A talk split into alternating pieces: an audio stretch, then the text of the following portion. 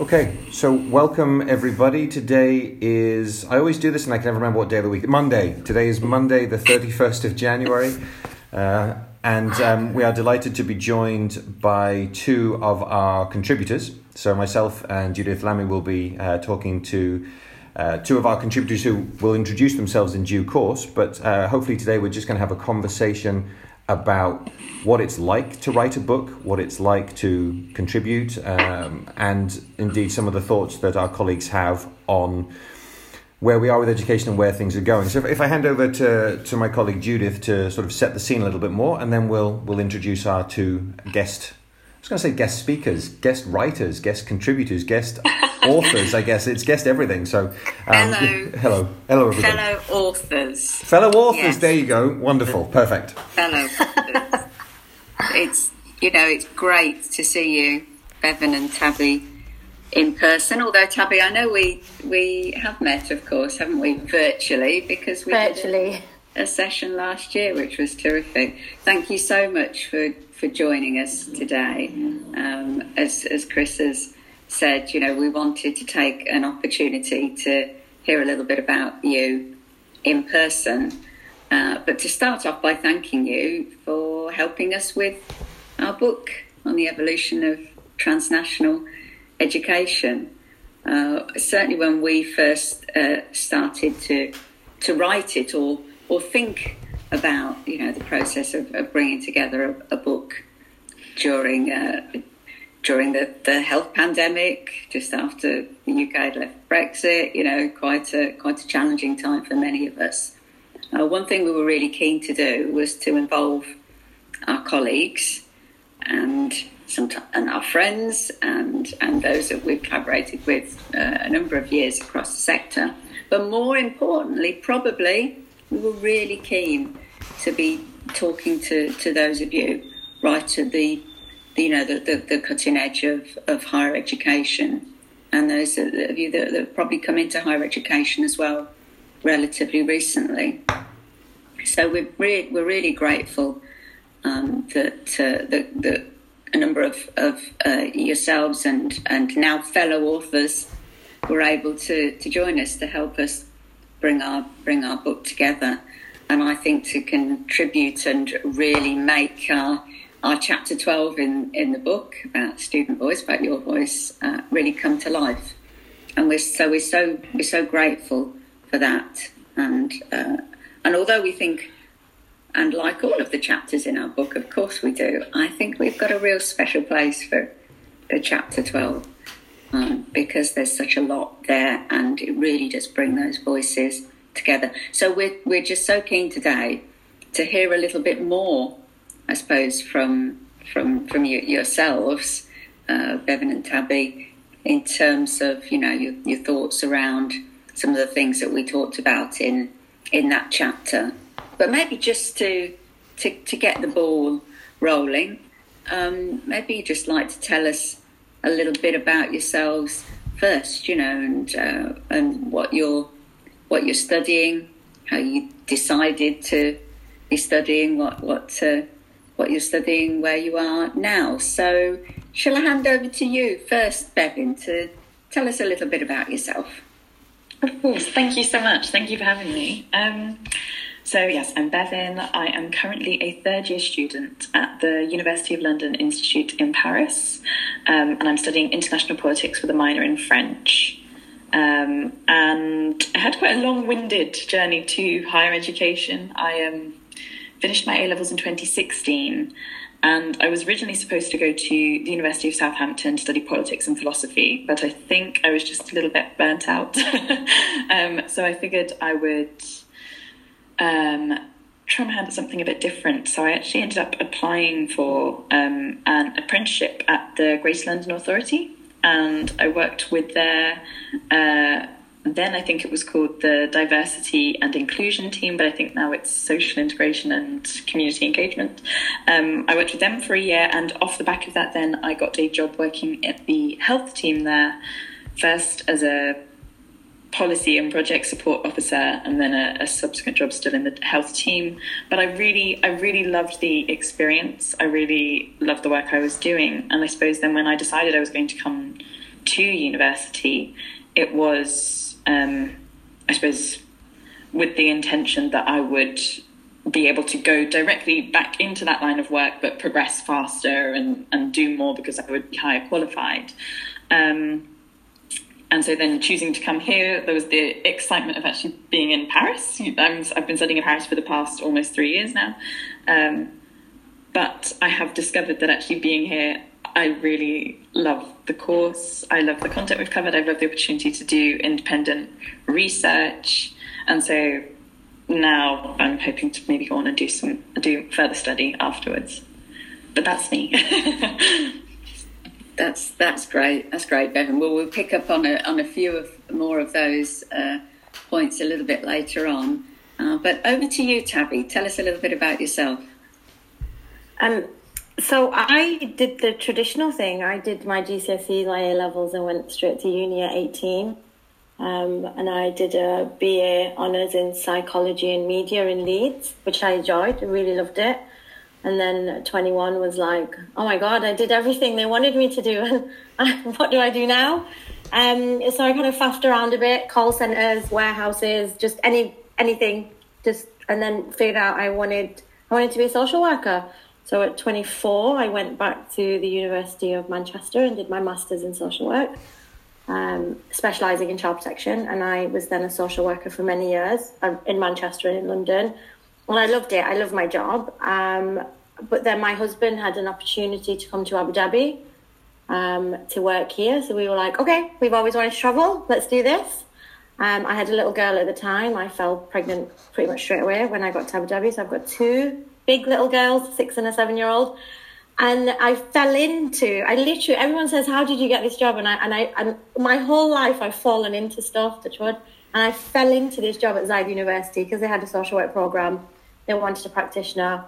Um, so then I started teaching social work, which is really kind of non existent in the UAE, but they wanted to start bringing it up. But during the time I was teaching the program, it got closed. Uh, my boss really liked me and then moved me over to education, and I started teaching kind of child development stuff. And and she, my dean at the time, really pushed me and was like, "You need to do a PhD. You need to do a PhD. You need to do a PhD." And I was like, "Oh, I don't know. I just it's too much. I just." Oh. And then I was like, "Okay, I see. I, I you know, I I just need more options. I don't want to go back to social work. I've really enjoyed." my stint at Zayed University. So let's do it. And so then I applied to do the PhD, and then uh, and then COVID happened. So I've kind of done most of it online.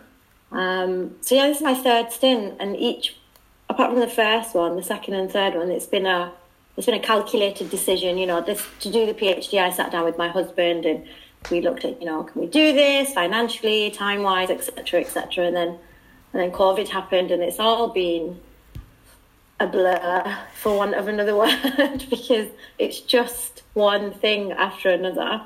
Um, so my experiences have been so different from being 18 and then being 24 and now being 38 and now I'm 39 and I'm, I was, I'm to be 40 this year and I'm like, oh my God, I'm still at uni at 40 years old. Like, what is that about? But yeah, so um, that's me.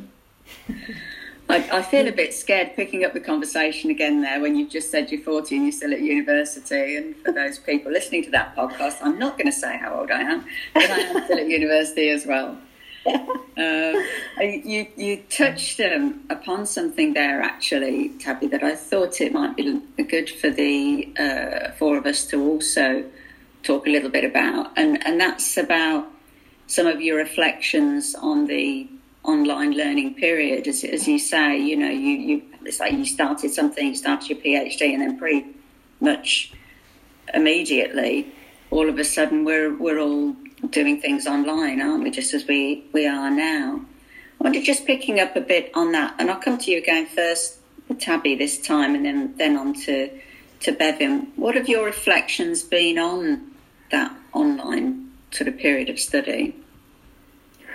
I, I have like two hats because I'm a teacher and a student. So as a student, because I've chosen to do a PhD and this is something that I want to do and I'm invested in and I want to do well, I really liked the online experience as a student.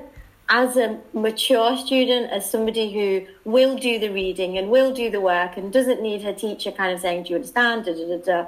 And I guess that's the expectation at PhD level. As a teacher, teaching undergraduates, I've really struggled. I've really struggled to try and engage them, and and I, and I feel really, I feel really sorry for the students at undergraduate who are online because they're missing this whole social um, experience. This, you know, the clubs, meeting different people, hanging around coffee shops, all that kind of thing. Um, as as a mature student, I don't miss that at all. But I've I've already done it twice. So for my my my students as a teacher, for them, my heart really breaks for them um, I, we've just gone back onto campus last week full time, and there's some students in my class that um, finished high school online, and this is like their first in-person class in two years, and my heart breaks for them because I'm like, this, this, this just should not be like this. You, you know. So it's it's it's like a double-edged sword. For myself, I'm really happy to be online because I know I'll do the work. But as a teacher for my undergrad students, um, I I want to be on campus with them, and I want them to have that experience of being a, a proper university student, if you will. Um, I, I, know that didn't answer your question. it did. No, it, it, it didn't. And I, and probably that's now a, perfect time to go, come over to, to Bevin because if ever there's a good place to be hanging around in coffee bars, it's got to be Paris.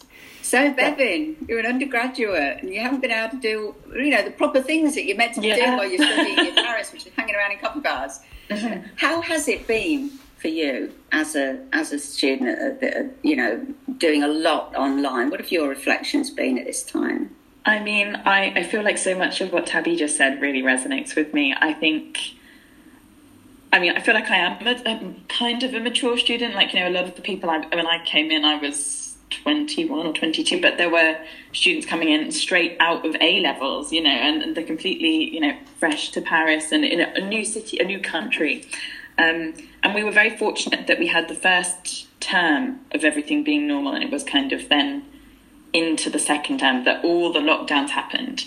But um, things got very strict here very quickly, and I do agree that I think, especially I think our second year was more affected. You know, we kind of only had the, the tail end of my first year online and we're all just kind of trying to muddle through. But I think for the second, my second year being entirely online, you know, I do have to say that some aspects I really enjoyed. I enjoyed the fact that actually by being online, you kind of save time with the commute. So I felt like I could be more prepared for classes. I could be more involved with what I was doing because I could be looking over it immediately before we we start. Um, but equally, you know, I think I felt I feel very sorry for people who were starting uni in that first year because you know we're online, the lecturer's there in front of you, but everybody else kind of like has their camera turned off and nobody wants to say anything. And so I think I was lucky that I had established friendships and relationships in that first term um, because I mean, you kind of knew who was there, and even if you weren't speaking, people might have been like messaging offline, but did you understand what was just said or something? But I think for people who were new and hadn't established those relationships, like university is supposed to be such a social space. It's where you build friendships with people who have very similar interests to you. It's where you build networks for going forward, and actually, none of that is possible when you don't have the opportunity to have those less formal interactions and where you feel like that it's a safer space to just kind of completely kind of say I don't understand because I think sometimes there's a pressure that you just can't do that in the classroom. Um, so it did it did feel quite um, limiting to the university experience in that way.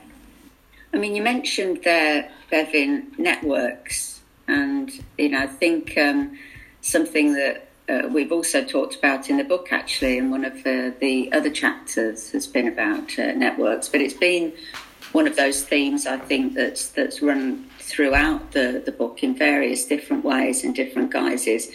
And as you've said, there's a challenge, isn't there, during an online time? Certainly, initially, you know, to to be working out how to to develop and start, I suppose, some of mm. the, the networks, um, as opposed to probably with some of them sort of continuing them. I mean, maybe coming coming to, to, to both of you now on the the subject then of of online and of networks as well. I mean, are there have there been ways you know that you've thought that there have been some advantages to this time in terms of helping you develop some of those some of those networks, or has it been something that you know you found particularly difficult in an online learning environment? Maybe if I come to you, Tabby, first with with that one. Um, I think that because of what I've always done, um, I'm fairly confident within myself. So I'm quite happy to say, you know, do you want to work together? Should we set up a WhatsApp group? I, I set them up for our kind of PhD group, and I'm quite happy again to say, I don't get this, as Bevin was saying. You know, sometimes it's really hard for students. Or someone said, Did you get that? Um, so I I know I haven't personally struggled. And then obviously when Chris approached me and said, Do you want to be part of the book? I was like, Yes. And every time he kind of does email me, I'm like, Yes, I would love to. But I know for, for other students, you know, there has been that kind of where you're not used to putting yourself out there, when you're not used to um, advocating for yourself, it can be quite hard. And particularly, as Bevan was saying, for an 18 year old student who's come fresh out of university, maybe at that point I wouldn't have been able to put myself forward. But, you know, I'm a, I'm a grown up woman with two kids and I just have to get things done. And I'm a teacher as well. So you just, if you need something done, you have to do it. Um, but again, that's with age and experience. It would probably be a lot different for for younger students now. Um, and I think it has been difficult to. I mean, everyone, everyone in like in my PhD knows who Tabby is because I'm the one who's always like, well, what was this and what was that, and and, and my accent helps because they kind of really remember that. Oh, that's the British girl from, and you know, we're in an Arab university. I think I'm the only British person in class, so they do remember me because I do put my opinions forward. So when we've all met face to face, it's been like, hiya, and you know, they know who I am. But then there's there are quiet students who really struggle and then they'll kind of message you on their own and so it's a real like personal thing i think i myself not struggled but i know lots of students that have um, i love the online thing. I love that you're sat in swansea and you're in dubai and you're in paris and we're here and we're having like this awesome conversation. I love that. But i know for other people they don't. They think that we're kind of losing the meaning of meetings and and my husband is saying that business travel probably won't even be a thing anymore now because when you can meet on Zoom, why are you gonna why are you gonna fly out to New York for? Just manage your hours and, and sync up and and and I think that's that's been the one advantage of this is that we are now able to do this without PD money and funding and etc. We're we're having a conversation in four different cities and, and it's and it's amazing. I mean that is one of those great advantages, isn't it, of, of being of being online, of having the kind of platforms that we have, as you, you say, you know, we can have we can have somebody in Dubai, we can have somebody in Abu Dhabi, we can have somebody in Wales, and we you know we can have somebody in France, uh, and and we can all be talking and interacting and getting to know each other a bit more. Um, I suppose one thing though that that I think about at this time, thinking about the networking side of it, is in a sense it's probably a little bit easier or just as easy to keep networks going, isn't it, online, as long as you've got the facility to work online. Um, and something you said early on, Bevan, you know, made me also think about that in that your course at least did start in person, didn't it? So you started to at least build up those internal networks around the group that you had. So you had that as an advantage before things then going into lockdown and everything moving online because at least you've had that that start. I guess one of the challenges for new networks and how to begin things afresh is is is how we do that, you know, in an environment where we might not have met people before. So I suppose that might be one of those challenges, mightn't it? I'm going to pass back over to, to, to Chris in a minute, who I know is going to ask you a couple of other questions, but one thing I did just want to pick up on quickly was your point there, Tabby, which in a sense as well was about saying yes to things first, immediately, and then working out how you're going to, to, to do it later. And I think that, and one thing we wanted to do as we go through these podcasts, we're also, when we get towards the end of each session, we're trying to think of a few pointers, you know, to to be trying to, to give people. And I think that's probably one, isn't it? You know, there can be a, a tendency, can't there? Particularly, uh, not necessarily if you're lacking in confidence, um, but sometimes we'll overthink things, won't we? We'll, we'll think about things so much that you think, oh, you know what, I can't do that. Can I give that talk or that presentation, you know, on a subject I really don't know 100% about? Maybe I'll say no. You know, can I do it? Maybe I'll say no. And I think probably, although, you know, there's a, there's a certain amount of common sense about this. You can't say yes to absolutely everything. Um, but to actually try and have that confidence, to give yourself that time to say, yes, you know, actually, I, I can do this. And then, in a sense, start to panic about it a little bit later as to how you might be actually going to do it. But to say yes first never never hurts, does it? Because it starts to to widen that uh, to widen that comfort zone. So that might be one of those final things we come back to say in terms of one of those pointers as to as to um, some of the things that we've learned as we go through this period. Over to you, uh, Chris, maybe for the next question or two. Sure. No, thanks very much. Thank you. I'm I'm smiling because. Uh, I think that's an incredibly relevant point, and it, it links to you know Tabby's um, point about sort of falling into the job, and and you and I have talked about this before, Judith, and you know we're at that sort of point in our respective careers where you know, we do things because we're sort of moving in a certain line and we, we're interested in different areas. But if I think back on my career development, I don't know that there was a plan. Somebody said, "Can you do this?" and I said, "Probably not, but I'll give it a go." And you know, and you try, and today you don't know. And I mean, I worked on a branch campus, and Judith has worked extensively in international education, and most of the time, there's nobody there that can do this. So you're as equally unprepared as everybody else you have a go, and the next day you're the expert, and then you move on to something else. And I think it's a, it's a very good way to build up an area of interest and, and sort of don't be afraid to fail is is arguably the I guess the lesson. Um, I mean, I've, I've been very interested in, in the conversation so far already because I, I interviewed Tabby for her PhD at the university. I've never met her. I've taught her for a module. As of tomorrow, we start another module that um, she and I will be um, involved in and it's entirely possible she'll graduate and I'll never meet her. I mean, it's physically, right? That's an entirely possible. And obviously, Tabby's position of joining a PhD with the foreknowledge that it's going to be this medium, you know, as we've all been saying, is very different from, say, Bevin being in a degree and then suddenly being locked down. I mean, that's, uh, you know, those expectations are very, very different. Um, but I think for, for both of the women, it's the, the, the great thing to hear as an educator is you know, people having that confidence to be in a position to say, I don't know what this is. Can I ask for help? I don't understand this. Can you explain it to me? Because, you know, Tabby made that point about being a teacher and, and not being able to connect with the students online. It's terrible as a teacher when you, you know, you give people, you think you give people the opportunity and the space to ask a question and you don't get a question. Then you think, well, either everybody knows the answer, which you know can't be true because you're, you're not that good of a teacher, or they're scared to ask you, which means, are you that bad of a teacher? And, or, you know, and it, it gets this whole sort of cycle where you just think, hey, if you don't know the answer, ask. And Judith and I were talking about this, I think, in one of our previous conversations that you get to that point in your career where you have the confidence to, to say, I don't understand this. I, I don't, you know, the whole book was not about we know the answer. The whole book was we have a whole bunch of questions and we don't understand most of them.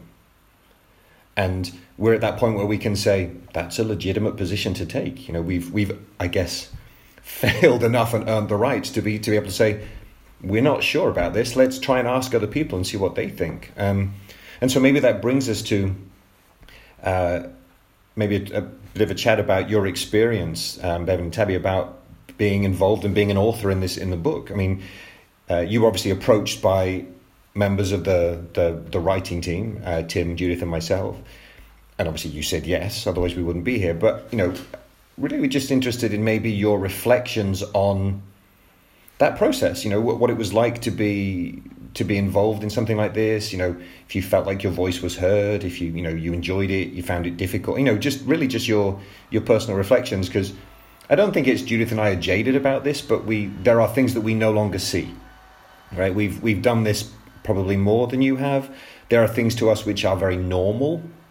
We maybe still don't think they make sense, but they're more normal. Um, so yeah, I mean, either one of you really. It's just uh, oh, obviously I'd like to hear from both of you, but you know, um, any reflections you have on on the process. Um, I know before we started, Bevan actually told us the story of the book arriving, which is always nice to hear. Um, which I mean, if you'd like to repeat that, that would be that would be great. So maybe maybe if we go to you, Bevan, to start with, if you just your reflections, then we'll we'll come to Tabby, please. Yes, of course. Um, so, I mean, sorry, before the before the podcast was officially started, I was just saying that you know the book arrived at home um, in London, um, and my mum kind of opened it and she was like, "Oh, like you've ordered this book? Like, uh, what's uh, how come?" And I, I said, "Open the front cover because I think my name might be printed inside." And I have to say, like that was really a moment for me where I was like, "Do I want to pursue a career in academia? Like, how exciting that you can." you know, see your name in print somewhere, and like you know that's written and captured in time. Um, I think honestly, Tabby, what you were saying about you know being willing to say yes for things, and I think Judith, what you were saying about doubting yourself. You know, when I first got the email inviting me to kind of contribute to the book, I was like, I'm not an interesting person. Like, I don't understand why I've been asked to do this. Um, and I probably won't be what you're looking for. Like, maybe I should just say no. Like, there must be 101 other people who would be better placed to do this. But I think honestly, there is something about just running with the opportunity. And I think the same with, you know, this in, um, invitation to join this. Um, again, I was kind of like, oh no, like this, I, I don't know that what I'll say will be okay. I don't know if it's going to suit what the podcast will want. But honestly, this is again like such a lovely experience, and I think there is something about just the repeated attempt and like willing to put willingness to put yourself out there that like genuinely, I suppose, teaches you so much about yourself and helps you to grow and say yes to more things. Um, but in terms of actually contributing to the book.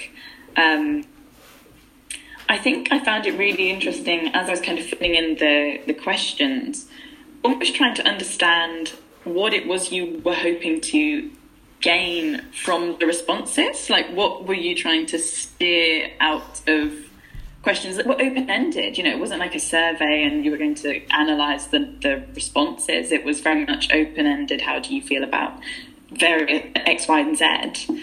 Um, and then also there was briefly an uh, like email interaction between the contributors afterwards because you very kindly kind of e-introduced us. But I feel like as with you know as we've discussed about the the drawbacks of being uh, online initially, I think because there was never an opportunity for a face-to-face interaction between us all, like I don't think that ever really de- developed into anything more. Like the conversation kind of stopped quite soon after, and so I do think. Um, like it is it is important i think at least in the initial stages of kind of higher education to have a dual approach like just so that there is a little bit of face time, and then once that relationship is established and then you're absolutely right like being online can be wonderful for maintaining networks. There's such a you know a plethora of ways to be in contact with people. Um, sorry i feel like i've gone off on a tangent now. Tell me if i'm not answering the question anymore. No, no, no. And I think it's um, interesting that you think we thought we had a direction um, because we didn't. we absolutely okay. didn't. Uh, particularly uh, the, the business of or the practice of sort of writing a book and then having an edited book where you have contributors is you want their voice. Like you're you you sort of set the you know the general themes of the of the book and then you just let people get on with it, which is twofold. One, you get interesting ideas, and two, you don't have to micromanage. So your editing process is spell checking, right? You're you're not trying to reconstruct their views. You're trying to just say, what's your perspective from where you are, who you are, and what you're currently thinking about. So, uh, yeah, no, I just think that's it's almost as if the that's the teacher student relationship. It's like, well, what? How do they want to mark this essay? Like, what do they want me to, to write down? Which I get. I mean, I, I understand that perfectly, but um, yeah, that wasn't that wasn't remotely our intent. Um, yeah. No, but, but thank you very much for that. I mean, that's that's very interesting to to hear, and certainly the the idea of, you know, we keep coming back to this. You know, I'm I'm quite happy teaching online, particularly at your level and and Tabby's level in particular. You know, when you've got you know engaged um, practitioners who are responsible. Um, I'm teaching undergrads, and that's uh, as Tabby says, that's a completely different um, animal. But I'd like to have the first one to two to three weeks in person, and then probably be able to move online for the most part, and then maybe sort of dip back in and out. So, yeah, I, I very much agree with with that point. Um, and it's funny. I'll, before I pass to Tabby, I'll, tell both of you something that my when I was a very very lowly teaching fellow. Um, and I published my first book, which was born straight out of the PhD, so there wasn't really much that needed to be done. My then head of school, Professor Richard Aldrich, said to me, and I've never forgotten it, and he said, Welcome to immortality because you and now nobody's read the book, but you know it's it's it exists. Um, it's on my shelf. Uh, it's yeah, it's it's something inside you that it's a very strong feeling of just having it on a on a shelf. So yeah, both of you, welcome welcome to immortality. However, however you choose to take that, I, it was a very nice sentiment when it was said to me. So I like to pass it along, sort of as the community grows. So sorry, Tabby, please. Um, any uh, any thoughts or reflections you you have? Um, I felt it was a really cathartic process. I feel that this really gave me an opportunity to talk about what I was going through with regards to trying to do this thing, do, you know, do my, because I was really massively pushed into doing the PhD. I did make the decision myself ultimately, but it was two years of constant like badgering from the people I was like um, conducting research with, and my husband and my dean. So it was a decision that I did have to come to. And then and then for someone to say, "How's it going? How are you finding it?" It was a re- you know, and I and I spent quite a while writing my answers down and thinking, "Wow, like is is this really me?" And I reread it back and thought, "Yeah, that's that. This is actually me. This is me writing how I'm feeling about what I'm going through right now." Um, and then I really like the fact that we got to be part of the the conference as well, because then it was kind of you know, because there was a couple of months from the questionnaire, and then this is a couple of months after the conference. So it's felt that there's been um, like a constant follow up to add on to. Um, I've actually enjoyed learning online. I think initially I was a bit like, oh no, I don't like this. But now I can say, no, I've actually really enjoyed doing my PhD online because Bevan was saying, you know, the, the commute time, it's an, it's an hour and 20 minutes from here to campus. I do like going on to campus, but actually, I'm quite happy sitting here and, and learning online because um, I've committed to my PhD and I know I'll do the work. And we're in proposal stage now, and I'm very much trying to be focused. So, um, but that periodic um, questioning that, that um, Chris and Judith have brought to say, how's it going? You know, what are you finding hard? What are you finding easy? That has been really nice because, you know, um, being a mom, being a teacher, kind of having all these different hats, no one ever asks you how's it going for you? Because you're just constantly. So I felt that it's been a really cathartic process. And yeah, seeing my name, um, I have been published. So I that the thing that Bevan had where you see your name and you're like, oh my god, it's amazing. Um, I have had that before, but not in a book, in, in, in journal articles. So that was really nice. And I've got the book right in front of me. It's right there in my nice of books. My name's in there. And my kids loved it. My kids were like running around saying, Mummy's in a book, Mummy's in a book. And then, so um, yeah, and it's nice for them to see that as well that, you know, look, you can do this you can do it as well. So yeah. Yeah, well, that's yeah, that's um, not really much to respond to that. That's kind of a, an excellent. uh, yeah, uh, that's what makes uh, it's, it seems very trite to say what makes it all worth it because that wasn't remotely our plan when we started. We wanted to hear from people. You know, we wanted to hear.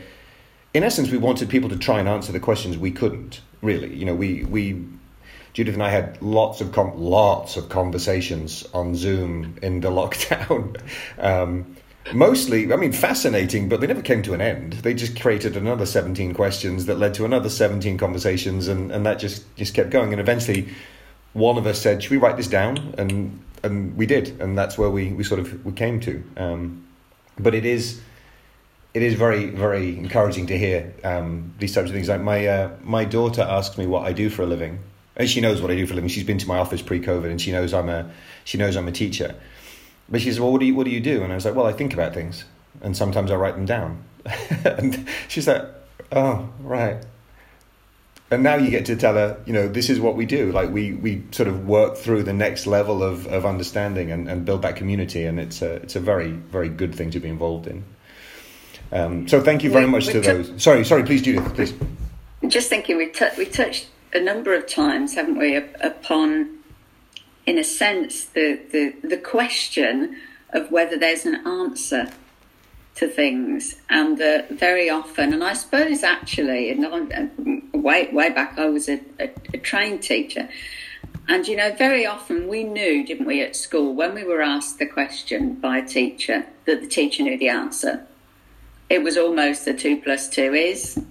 And and therefore, as you even you know, it doesn't matter how old you are, but as you get older, you, you're almost still expecting that, aren't you? Somebody's asking you a question, and actually they're they're pretty much they're clear about what the answer is. They just they either want you to prove that you know the answer, or they want you to affirm that their answer is indeed the answer that's that's correct. And and um, and it was so it was very interesting that you were saying, Bevan. You know, in terms of you know, you get you get this list of questions, and you think, what what are they looking for here? What's their stare?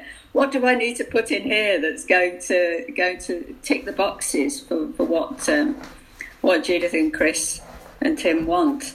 Uh, and actually, yes, it wasn't that at all. Very much it was uh, questions that we'd been thinking about ourselves, and we certainly didn't have the answers to, or questions that were very much open ended, and where, where the reflections and the discussion around some of the, the, the questions led to other types of questions. And that's how we've, we've talked already on these podcast, Chris and I, about how we started to bring bits of the book together and, and how we very often start at the beginning of bringing a chapter together on a general topic of something that we were going to write about with not a notion at all about how it was going to look at the end or indeed yeah. at the middle when we were at the beginning of it and it and it sort of shaped and and hence the word sort of evolution has come to play a lot more in the book than we originally. I was going to say than we originally thought it would. We didn't originally think of the word that was going to be there at all at no. the beginning.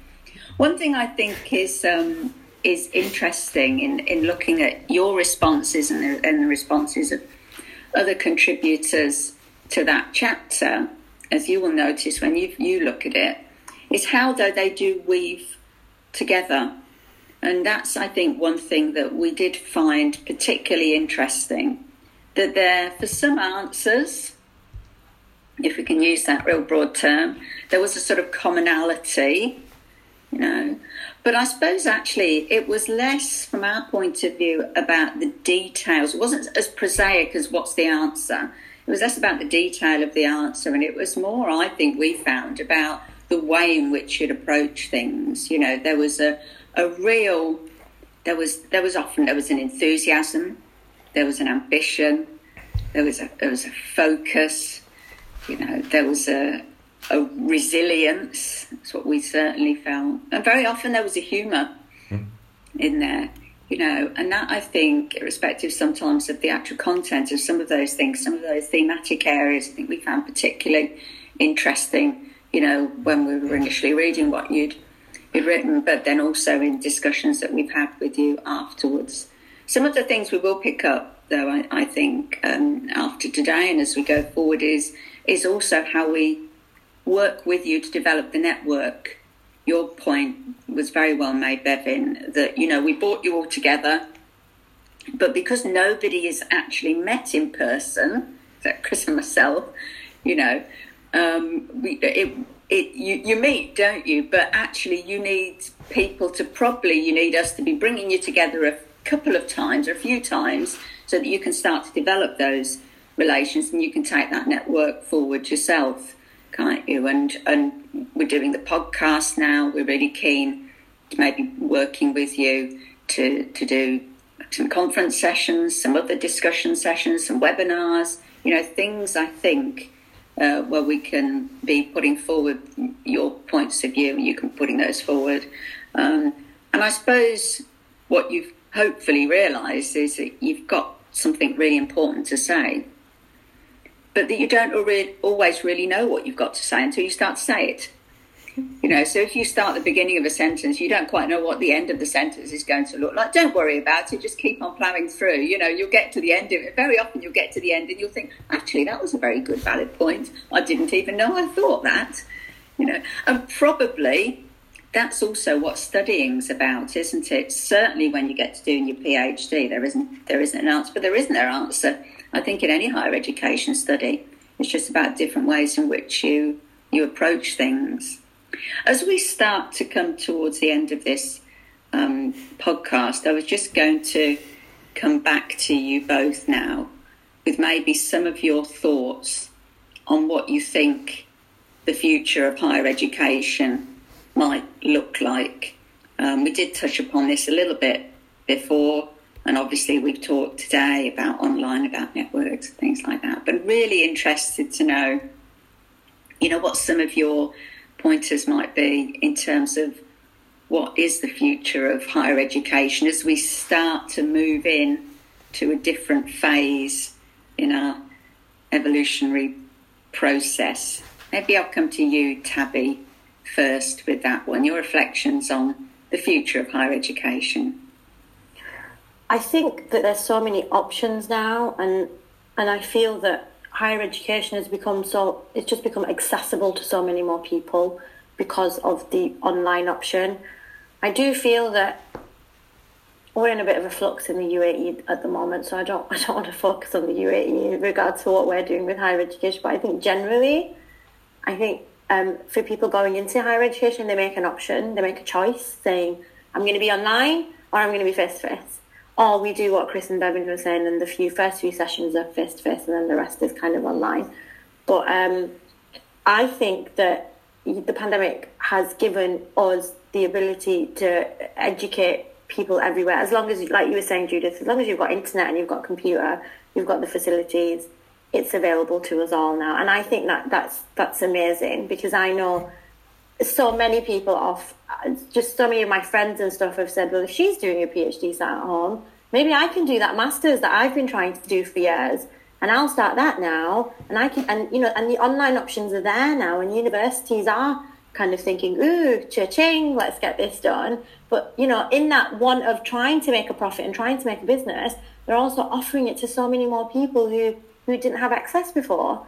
So um, I, I, I do think, though, that there should be, at the beginning of the course, there should be a, do you want to be online or do you want to be face-to-face? And then you commit to that mode of teaching this whole blended thing, I'm trying to do this at the moment, trying to teach students in front of me and trying to teach students on Zoom.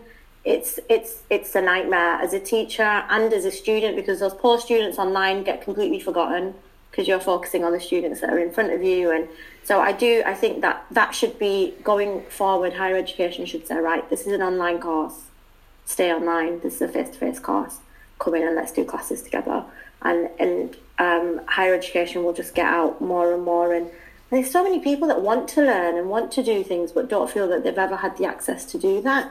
And, and they can now because if you've got a laptop and a, and a half decent Wi Fi connection, you're good to go. That's great, Tabby. Yes, it's interesting, isn't it? I think sometimes in in our efforts to try and maybe try and do everything at once, you mentioned about the blended option or that, that sort of hybrid teaching I think sometimes people are doing that because they think that's good actually because we're covering all all of the bases here. We're doing some online, we're doing, and it's actually really interesting to hear a reflection there that probably what you're doing is is not the best for anybody. You know, you've almost got to make a decision. Do you do it one way or the other for some of these courses, and then then stick to that? That's I think a really a, a very interesting reflection there, um, Tabby. Over to you, Bevan. What what do you what do you think? future of think... higher education? There's a um, nice small question for you. well, uh, um, I think I really resonate with um, what Tabby said because um, it was the same for us. I think the moment we started to attempt hybrid classes, I knew I had to come in because I was like, that is where the better end of the deal is.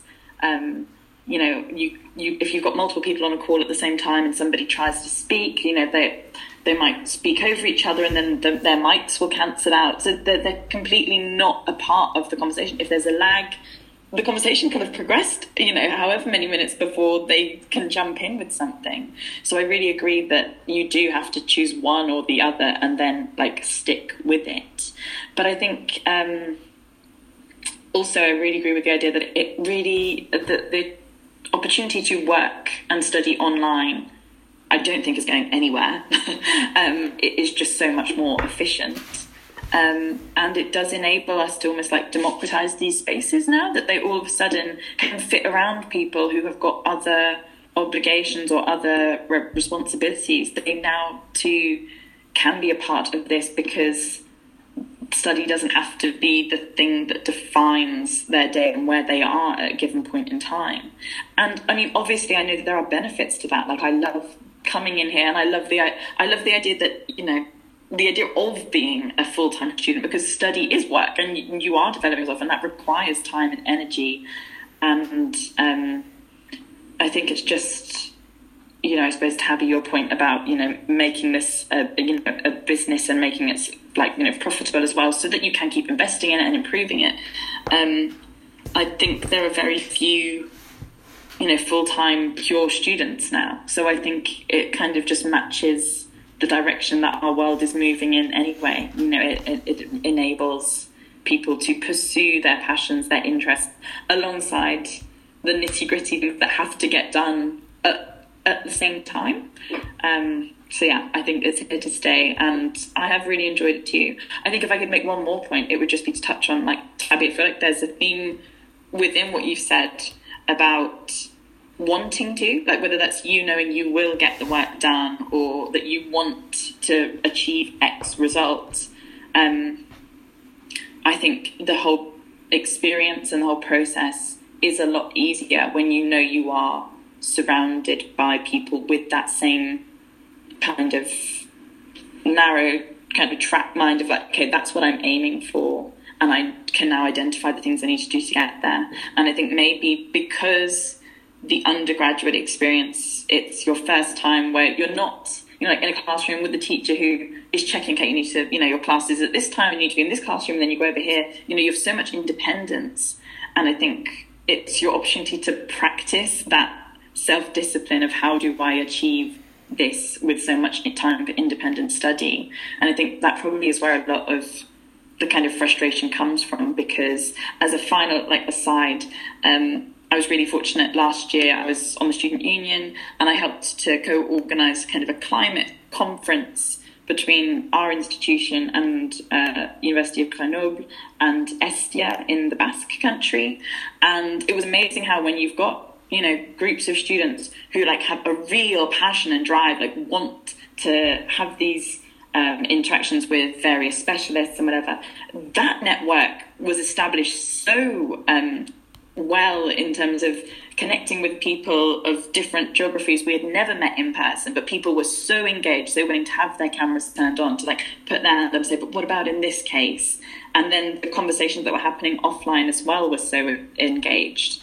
Um, I think there is something about having that that common drive and sensing that in other people that means that possibly you don't even need to have the preliminary let's all be together in a room to get to know each other, but you need that that real common link between you all. I don't know, but yeah, those are my thoughts. Before I um before I hand back to, to Chris for a final few words, I'm going I'm going to come back to you both with a a, a, final sort of question, really, in terms of maybe one thought that you would give to a, a future student, you know, somebody sitting there poised over a, a hot screen thinking about whether they will study to do an undergraduate or whether they will study to do a PhD or, or something like that. And um, I suppose one thing I would say before I do hand to the two of you. Um, and one thing that really has, has struck me today is a phrase I think you used, Bevan, about running with the opportunity. Somebody says something to you about, you know, here's an opportunity for you. Why don't you try and take it? Take it if you can, but to bring together one of the other points you've been making I think, which is really important. Make sure you can commit to it because you because it's not easy. Where whatever you do, whether it's online, whether it's face to face, whether it's blended, we definitely know that's not easy. Um, but you know, if you've got that passion and that enthusiasm, then probably you can run with that opportunity. But yeah, what what might be one of your sort of key thoughts to share with a, a future student. Come to you, Bevan, first for that one before we come to Tabby? Um, gosh, that is a. I feel like that's the big question. Um, I feel like maybe I would say to them. I mean, firstly, yeah, to go to go with it. I think if you found yourself, like you're saying, sat in front of this screen, and you know, you clearly you'll have done your research. You'll have looked into what you know interests you and what you've been drawn to, and especially I think, like you were saying, Tab, you know, if there's people around you saying you should do this, like this is exactly what you need to do, and you know, you trust these people, um, then I think absolutely to to take take it, you know, take it with both hands and, and go for the opportunity. But I think also to go for it with an open mind. Because I think, you know, for me anyway, when I first started here, I really did have such a narrow sense of what it was I was coming here to do. Like, I was like, I'm going to study so that I am more employable and I will continue on this trajectory. And actually, you know, the experience itself, the being here, the, the so many different experiences and opportunities it will offer to you, kind of don't close yourself off to those um, because it's it's enriching in more ways than just coming out with the piece of paper at the end. So I think yeah, being being open to more saying more yeses than just starting the journey, but also along the way the the small little side roads you might get to explore at the same time. Great, thanks, Bevin. Tabby, your thoughts? Um, not to steal a slogan off a big sports company, but literally just just do it. Like if you've thought about it and you're sitting and the application's there, just go for it. It's um, I you know each kind of decision. Um, the undergrad was just it was an undergraduate. I didn't really think about it. I just wanted to get out of this really small town in Manchester and so I wanted to go to Leeds. But the, the two times again I've been to university, each time it's opened my mind. I've met so many different people. Um, the experiences that I've had, um, as Bevin was saying, you know, kind of the side tracks. This was a side track, and you know, it's it's been so helpful and so fruitful for me. So it is. It's just go for it, and you know, opening your mind and and to new experiences and to new learning is never going to be a detriment. It's always going to be advantageous to whatever you decide to do in life. Um, and I guess because of where I am, um, I you know I do that. You know, being in the UAE, it's quite tough. I know for women to kind of work with small children and etc. And it's not set up for the working mother, if you will. And so I know that my friends who don't work have seen me and thought, well, she can do it, I can do it. And and I know that you know at least four of my friends have started masters, and one's thinking of doing her PhD now. And just that's just me just kind of being a little influence on, and you know, and then that will go forward, and it is just about paying it forward, and then they'll pay it forward to somebody else, and they'll pay it forward to somebody else.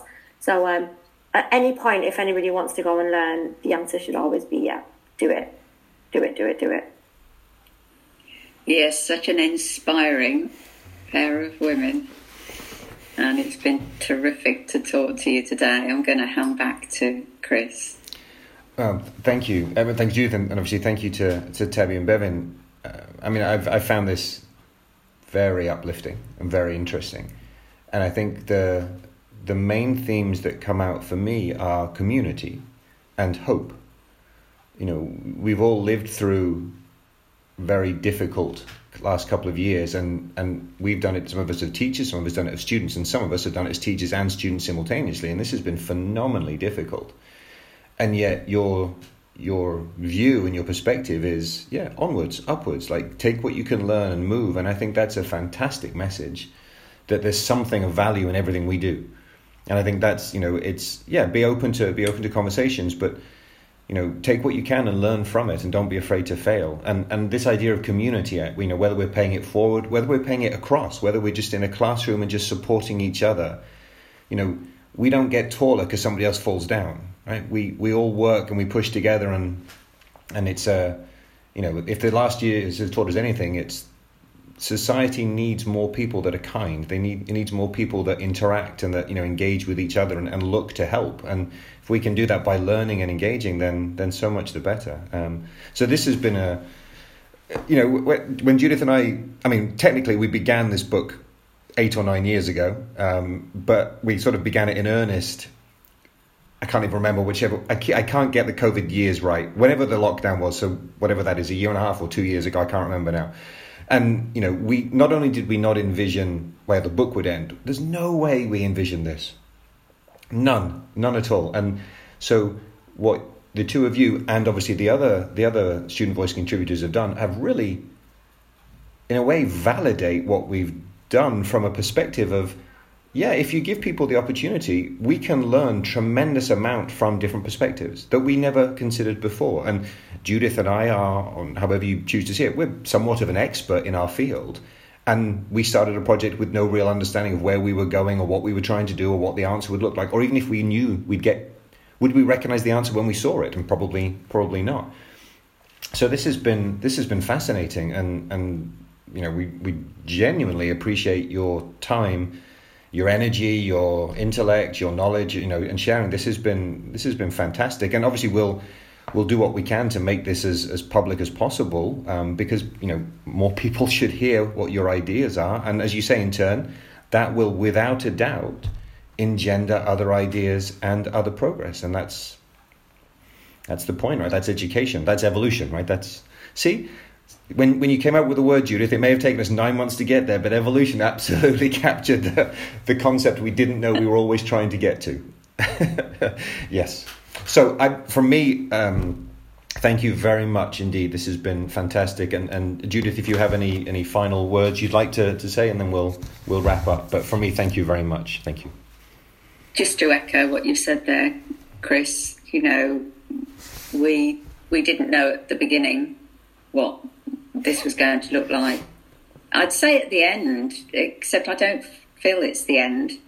I think we're just taking different parts of this journey in different sorts of ways and learning how to respond and I suppose bring people along on the journey as well uh, and learn from that. I mean, the the point that Chris has just made, you know, about and, and it builds on your point earlier, Bevin about there being something of value in everything that we do. In the things that we do where, you know, we don't succeed, however we might define that, you know, where we feel as though we didn't succeed. But very often, let's face it, on reflection, when you look back, something that you might have failed at, you might have learnt a lot more from than something where you potentially passed it quite easily you know, if you were doing a test or something like that. And I, and I think that's that's certainly something that that I've I find really exciting about this. So it's wonderful to be able to be part of a journey with you and for you to help inform what, what we're doing. Thank you very much for your input today and uh, look forward to carrying on these discussions with you in the future. Thank you very much.